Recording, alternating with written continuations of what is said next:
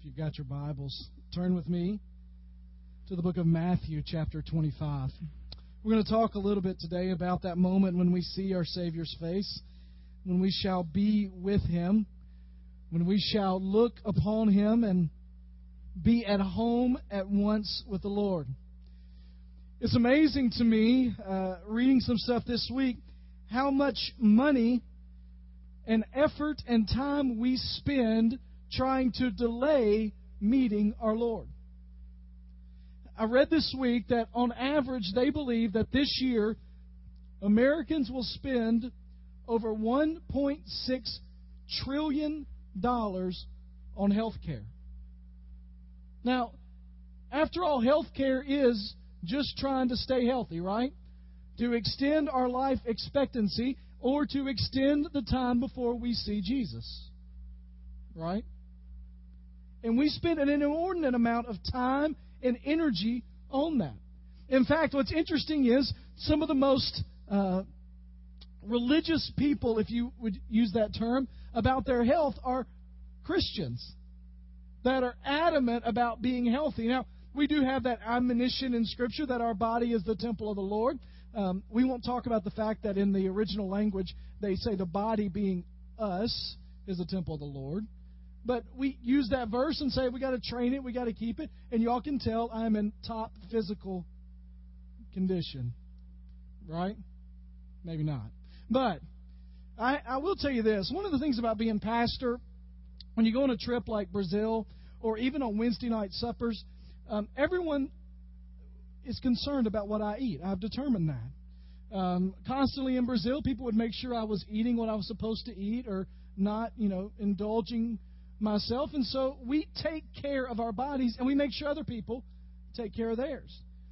The truth is, though, death is something we don't have to fear. As believers in Jesus, death is something that we shouldn't fear at all. In fact, one author has said that we have a faith that does not shrink from death.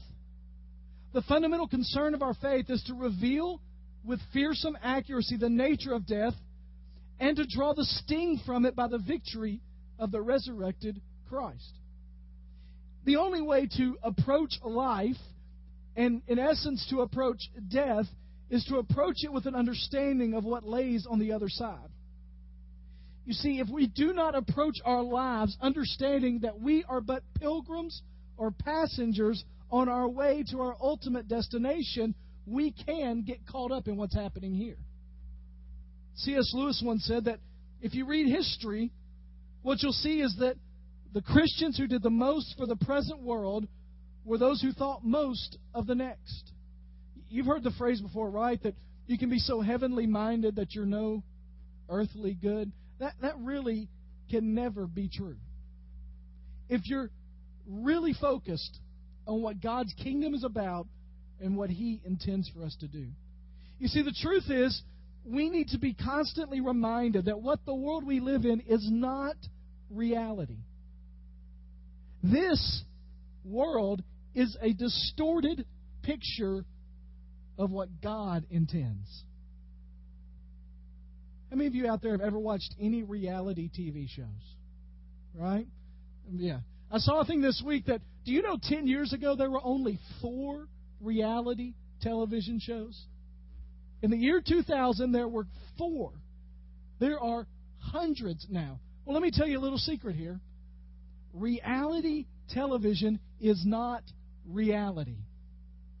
Amen?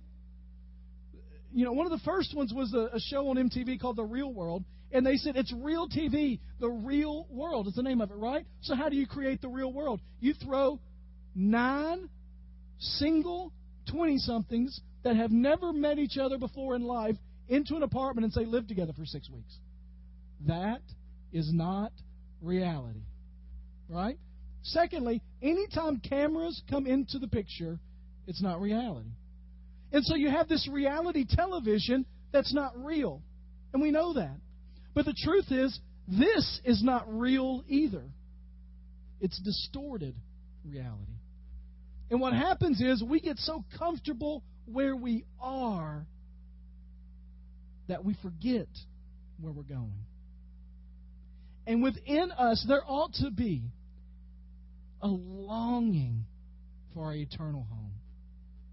The song that Sydney just sang, one of the things I love about that song is you get in that song, and appreciate the way Sydney sang it so much, you get that urge, that desire to be with our Savior.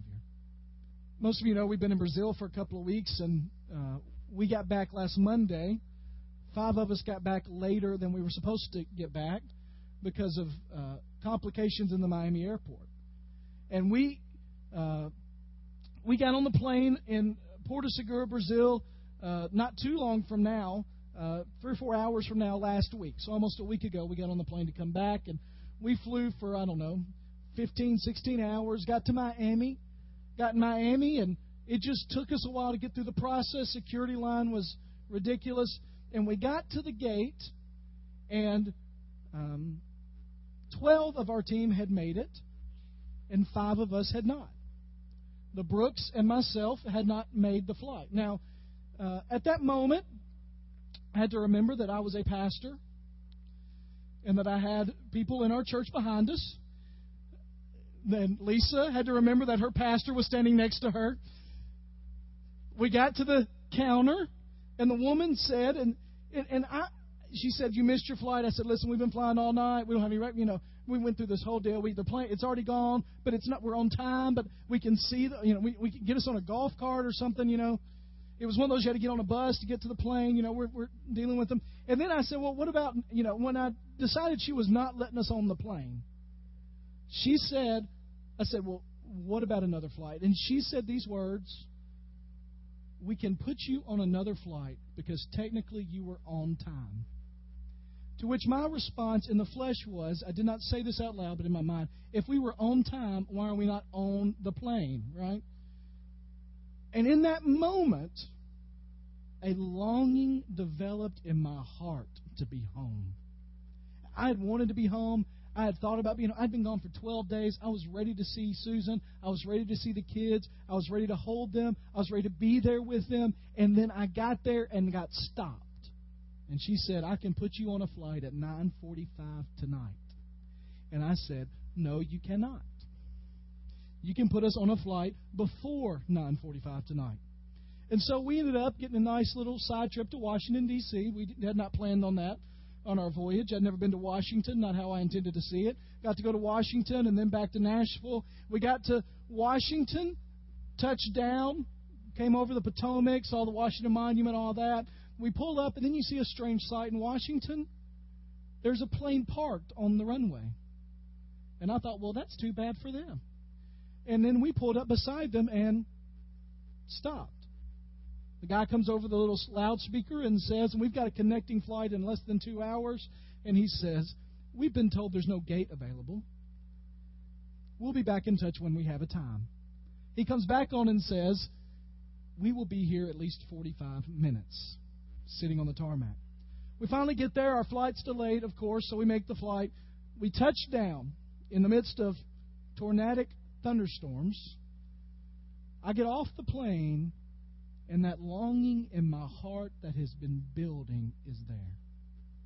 And I made a beeline for the exit. I don't know where Randy and Lisa were. I don't know where the girls were. And I didn't care at that moment. And I went. I got to baggage claim. Susan had called. I told them we were touchdown. They had gotten stuck in the weather a little bit, so they weren't going to be at baggage claim. I walk out of the baggage claim area at Nashville's airport, and I see coming up the or in the short-term parking right across from me. I see Susan and Maddie and the boys. And I want to be honest with you, I did not look both ways. I just ran because of that longing in my heart to be with them. Scripture describes our ultimate home.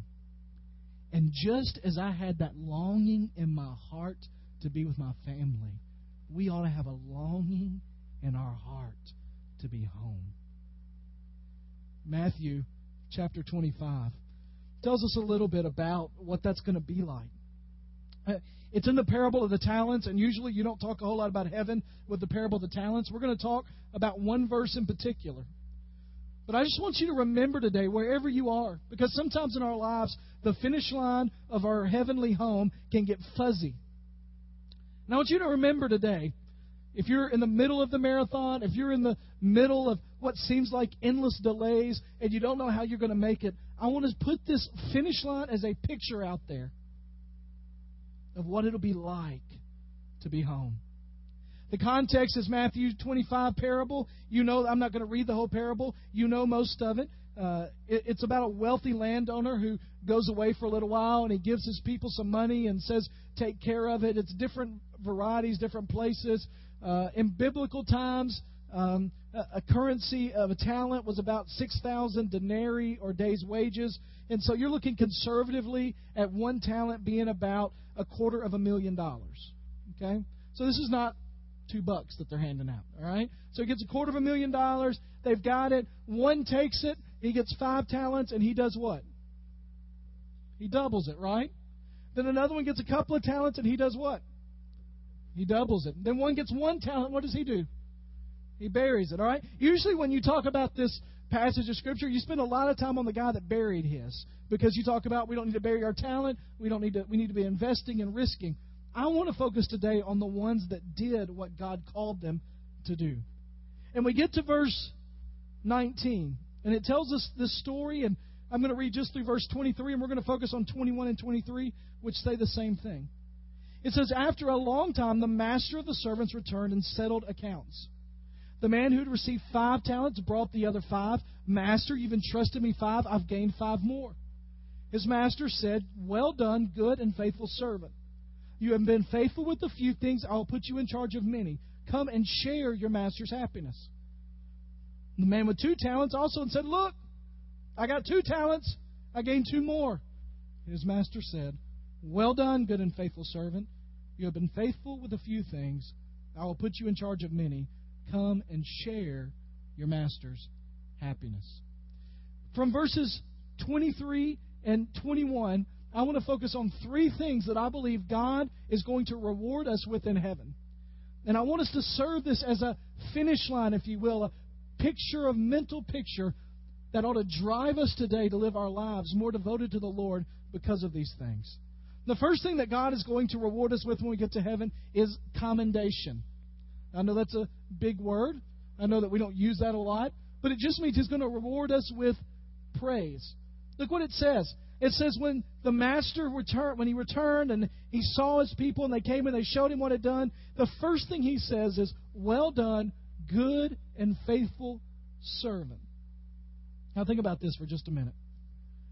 We spend a lot of times trying to figure out how best to give praise to God. Right?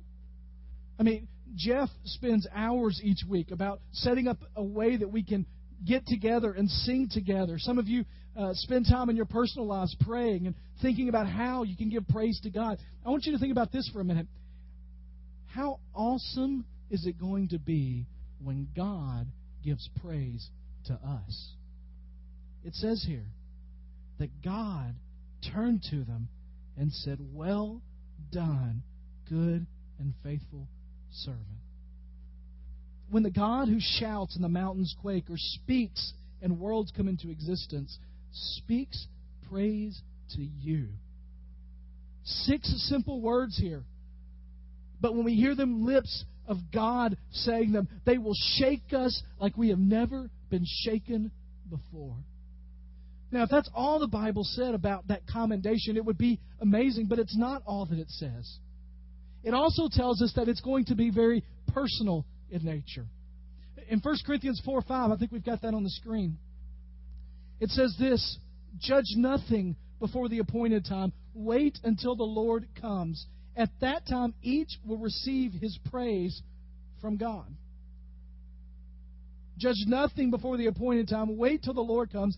At that time, each will receive his praise from God. Here's the picture here in 1 Corinthians is that we don't know exactly what God's going to do, but at some point, when the Lord comes back, when we are with the Lord, God is going to give praise to each one of us. And the idea behind this literally is like a handwritten letter of encouragement, not like a Hallmark card that God signs his name to the bottom of and passes out to everybody.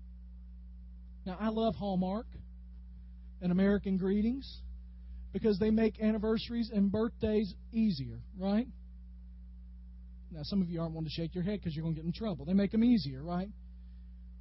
But one of the things I'm afraid we've lost in our society is the practice of handwritten notes of encouragement.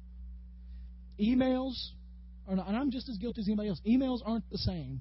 Text messages aren't the same as a handwritten note of encouragement. And it says here that when we get to heaven, when we see the Lord, there's going to be this moment when God will give us something like a handwritten, personalized note of encouragement. Now, Revelation tells us even more. He's talking to the churches here, and he says, To whom who overcomes. A church that was really in need. They were needing to persevere. They needed to remain faithful. God says, I will give some of the hidden manna. I will also give him a white stone with a new name written on it, known only to him who receives it. Now, that seems like the rest of Revelation, which means what in the world is he talking about? How's that a big deal? He's going to give us a stone and some weird bread. But what it really means there is for the people who are sustaining in the midst of this fight, God will give us what we need to keep going. And then he tells us about this strange white stone. Now, probably it was something called a tessera stone. And tessera stones were these square or rectangular stones, and they were all kinds of uses. Sometimes they were tickets, sometimes they were vouchers, um, sometimes they were personal identification. But the most common use of a tessera stone, a white stone, was as an invitation to a major banquet. Kind of like today, we send out personalized invitations and we, we send them out and people respond to them. If you were given one of these stones, it would have inscribed on it what you needed to know. It was a personal invitation. And so they gave these stones out, and people would come to the party. Well, what God says is that you're going to have a stone and on that stone is going to be a name that only you and God know. Now, names are important, right? My name's Lyle. Lyle Patrick Larson, full name. Only time that's ever used is when I'm in trouble. And so I don't, you know, people don't say Lyle Patrick Larson very much. That's my full name. Some people like their names. Some people don't like their names. Some people have funny names. Some people are embarrassed by their names. Some people change their names. Take, for instance, Sean Combs. Anybody know who Sean Combs is? You do, and you gave about five names for him, right? Sean Combs was his name originally, that's his birth name, but he changed it at one time to Sean Puff Daddy Combs, and then he just dropped Sean and Combs and became Puff Daddy, and then he went back to Sean P. Diddy Combs, and then he just became P. Diddy, and now I think he may just be Diddy, and that may have changed in the last few days, right? people are known by one names.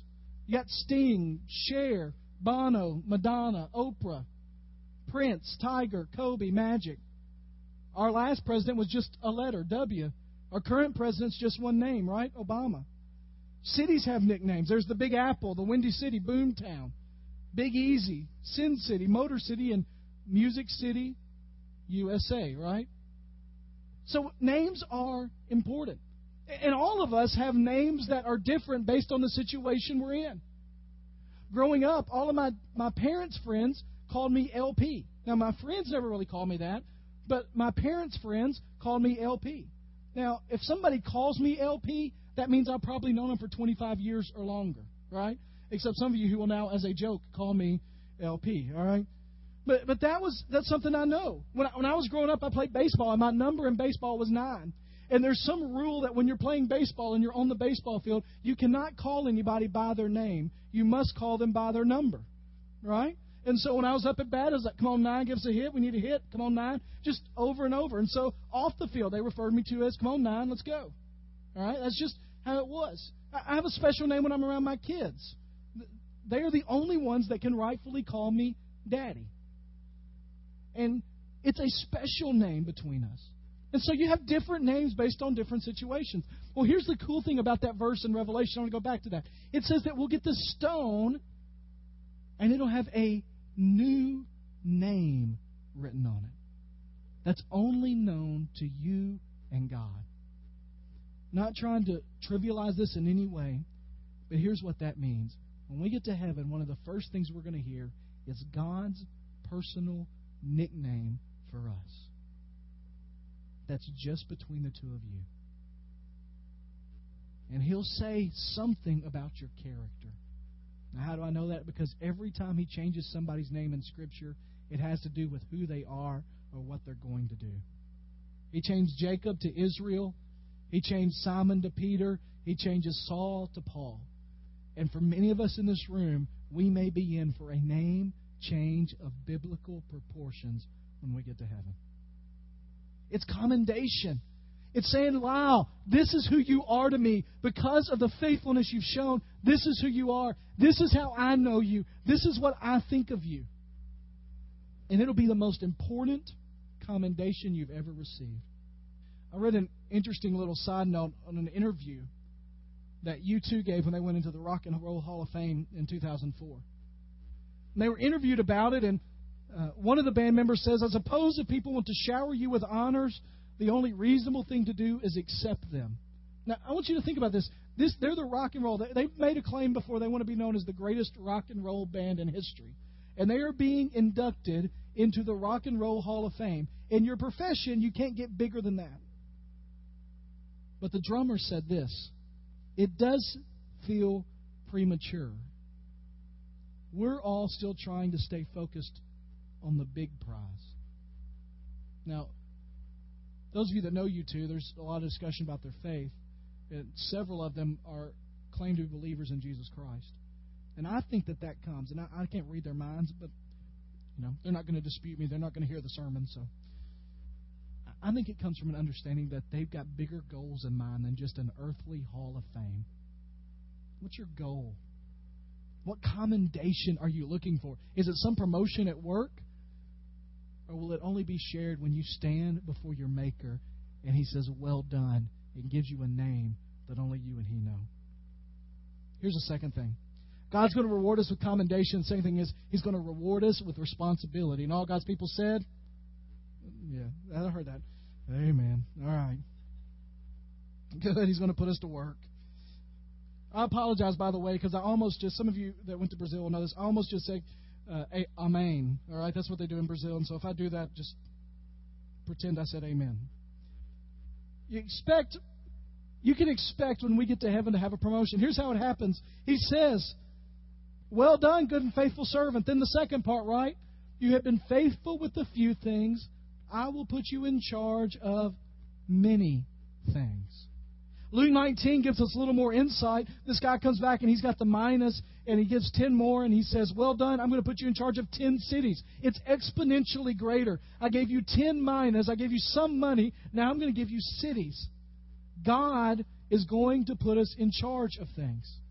When we get to heaven, part of what our existence in glory is going to be is helping God to rule and reign over the universe. Now, that shouldn't surprise us because the first command God ever gave to human beings when they were gathered together was what?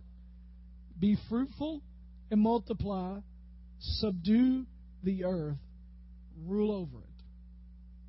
And when we get to the end of the book, when we get to Revelation 22, this is what it says The throne of God and of the Lamb will be in the city, and his servants will serve him. They will see his face, and they will reign forever and ever.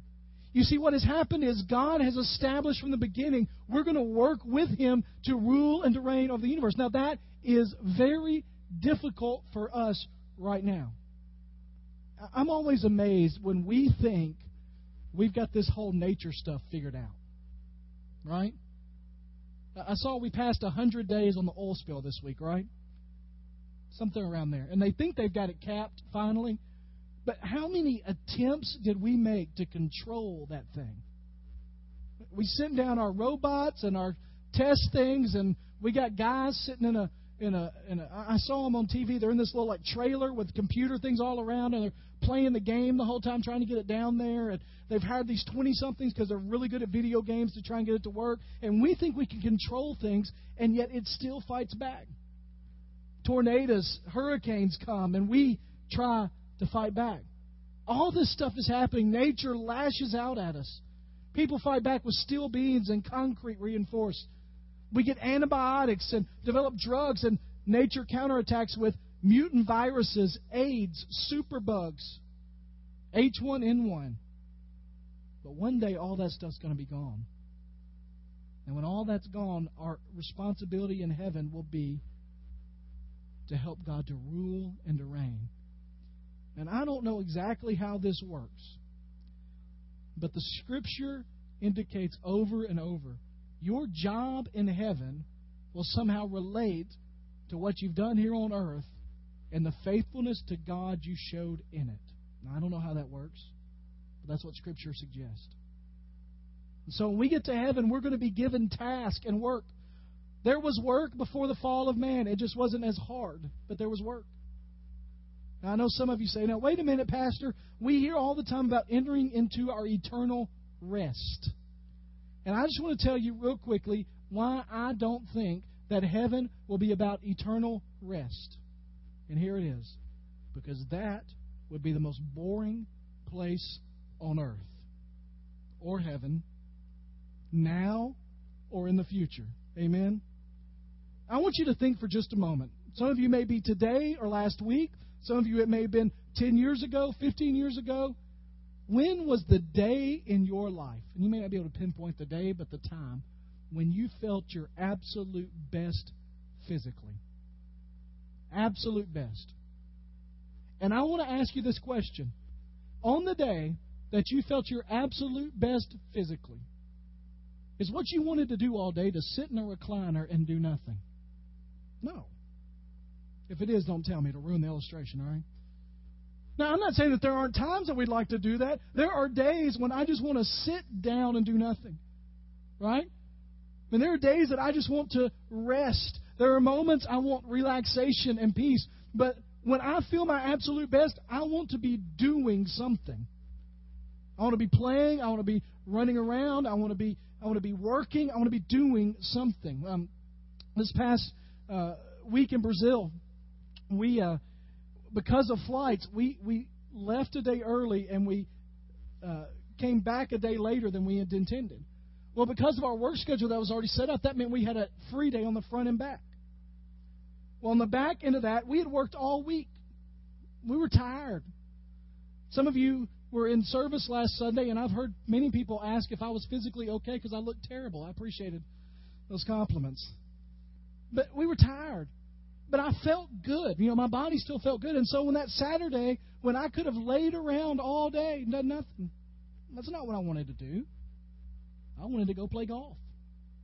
We found a golf course out there. It was a minor little course, just overlooked the ocean and off the beach. But we found a course and we played. None of none of our team sat at the hotel all day and did nothing. So what makes us think we're going to get to heaven and go, "Whew, I made it. Nothing to do now." We're going to work. There are some of you in this room. If you got to heaven and there was no work involved, you would go nuts on the second day. Amen. You would. There's some of you that try to take a vacation, and by day three, you're counting down the days till you can get back to work. God made us that way. We're to rule and to reign. Mark Twain, who is in no way a guy that we ought to look to as a believer, kind of got this idea. He wrote in a story called Captain Stormfield's Visit to Heaven about a guy taking him around and saying, You know, eternal rest sounds great from the pulpit, but just try it. See how long eternity is when you're doing nothing. He said, A man like you, Stormfield, that had been active and stirring, would go mad in six months in heaven where he didn't have anything to do. Heaven's the last place to ever come and not think about working. So we're going to get to heaven, and He's going to give us responsibility. Now, let me say this you will not be upset with your responsibility in heaven. Okay? There is no complaint department in heaven. There's no human resources where you can complain about the boss in heaven. You won't feel bad about what you're given. It'll be an upgrade from where you are now, wherever you are now, but it will be responsibility. Here's the third thing He's going to give us fellowship.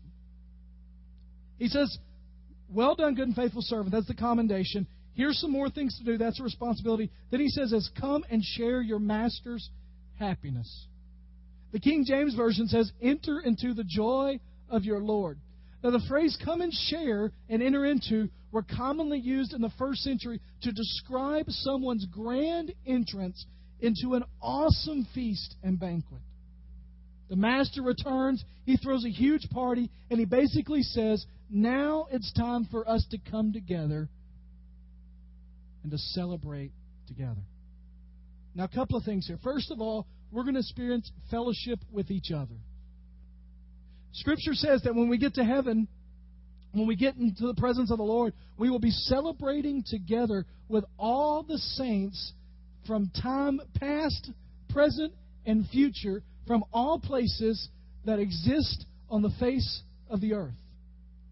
D.L. Moody said this Imagine people from opposite standpoints of the Christian world, from different quarters of human life and character, through various expressions of their common faith, through diverse modes of conversion, through different portions of the Holy Scripture, will the weary travelers enter the heavenly city and meet each other on the shores of the same river of life.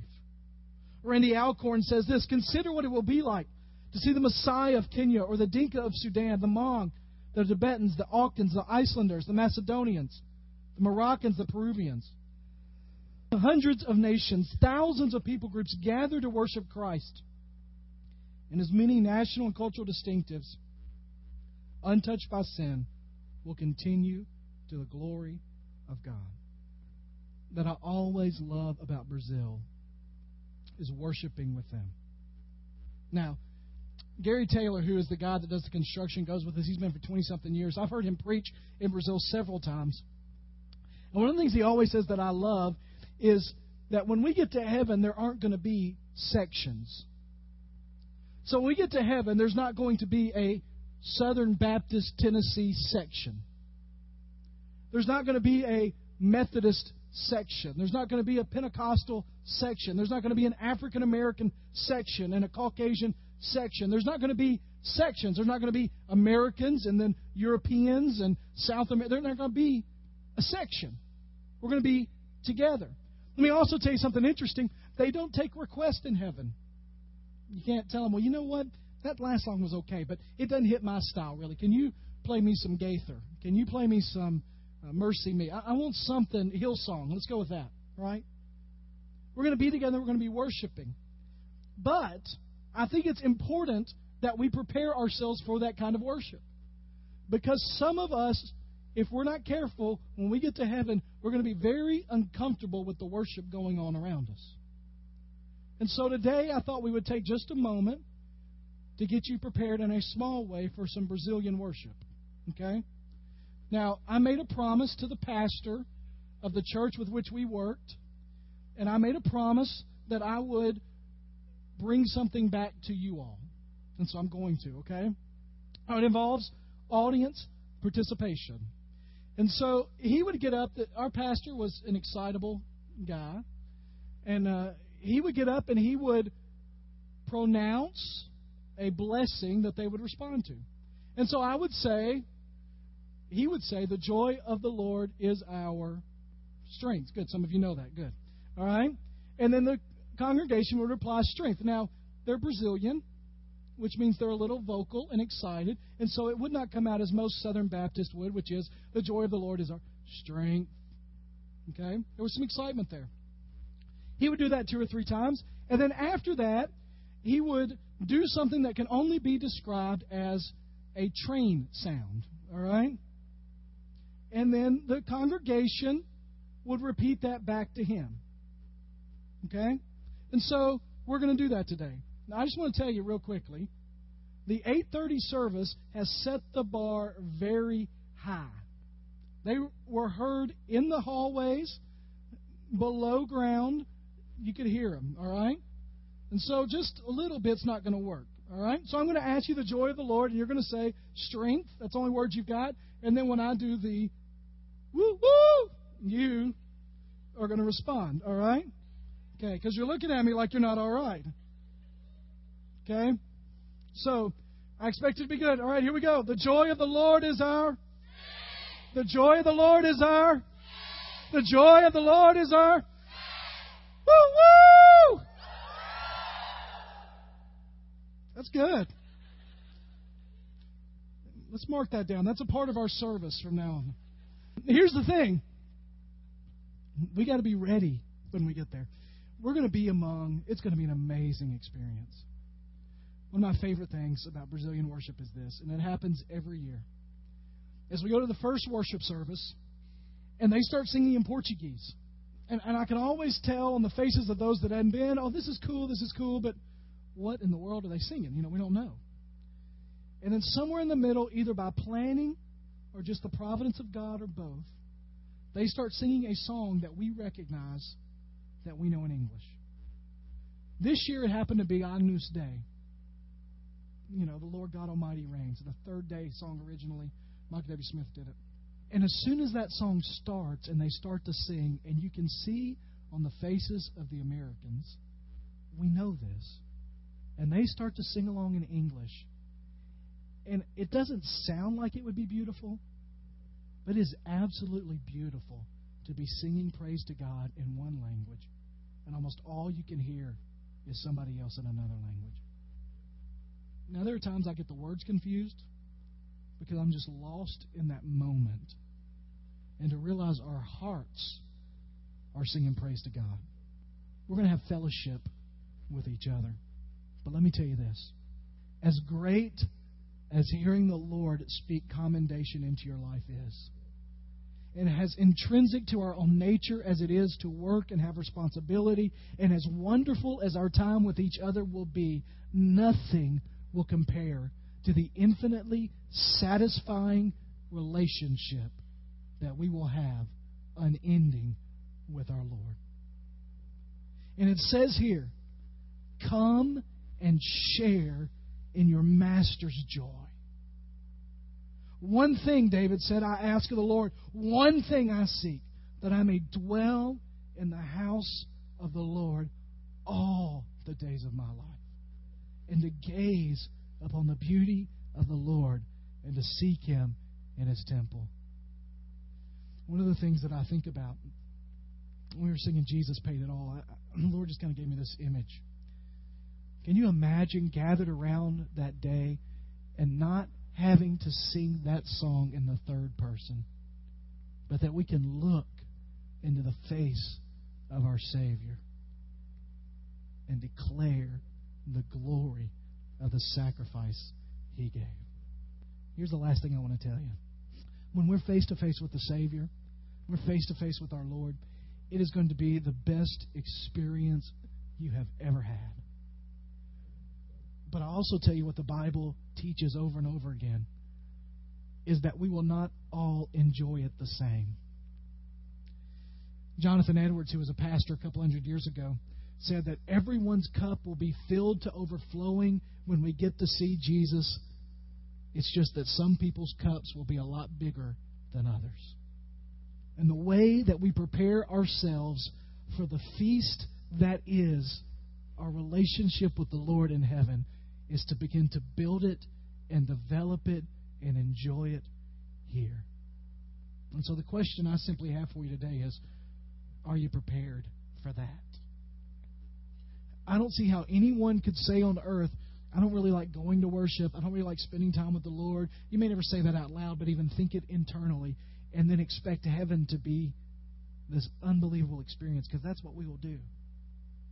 And the most tragic thing is that there are probably people in this room, and there are people in our church, and there are definitely people in our community that if their life were to end today, they wouldn't even get the chance to experience it.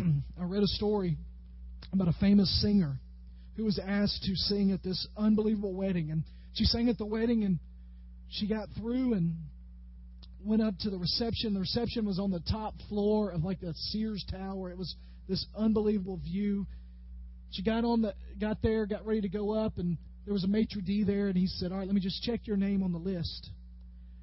And she checked, and he said, "Your name's not on the list." She said, "My name's not on the list. I sang at the wedding. I, I'm, I'm a guest of honor. I'm supposed to be here." He said, "Your name's not on the list." She said, "Well, just ask somebody inside. You know, I, I'm on the list. I'm, I sang at the wedding. I'm supposed to be in there. And he said, Ma'am, this list is definitive. No one that's not on the list can enter. So as they walked away, Her husband just said, What in the world just happened there? She said, Well, in the midst of talking to him, I realized I never sent the RSVP card back in. And I never made my reservation for the reception. There are people in our churches, in our community, maybe you today, who have never sent in your reservation for your place in eternity with Jesus. You've never responded to the offer that He gives. You've never said yes when He's asked if you're willing to let Him save you. There's an old church father, hundreds of years ago, says that you ought to live each day prepared to die because no man knows when his day is. And I just wonder today are you ready?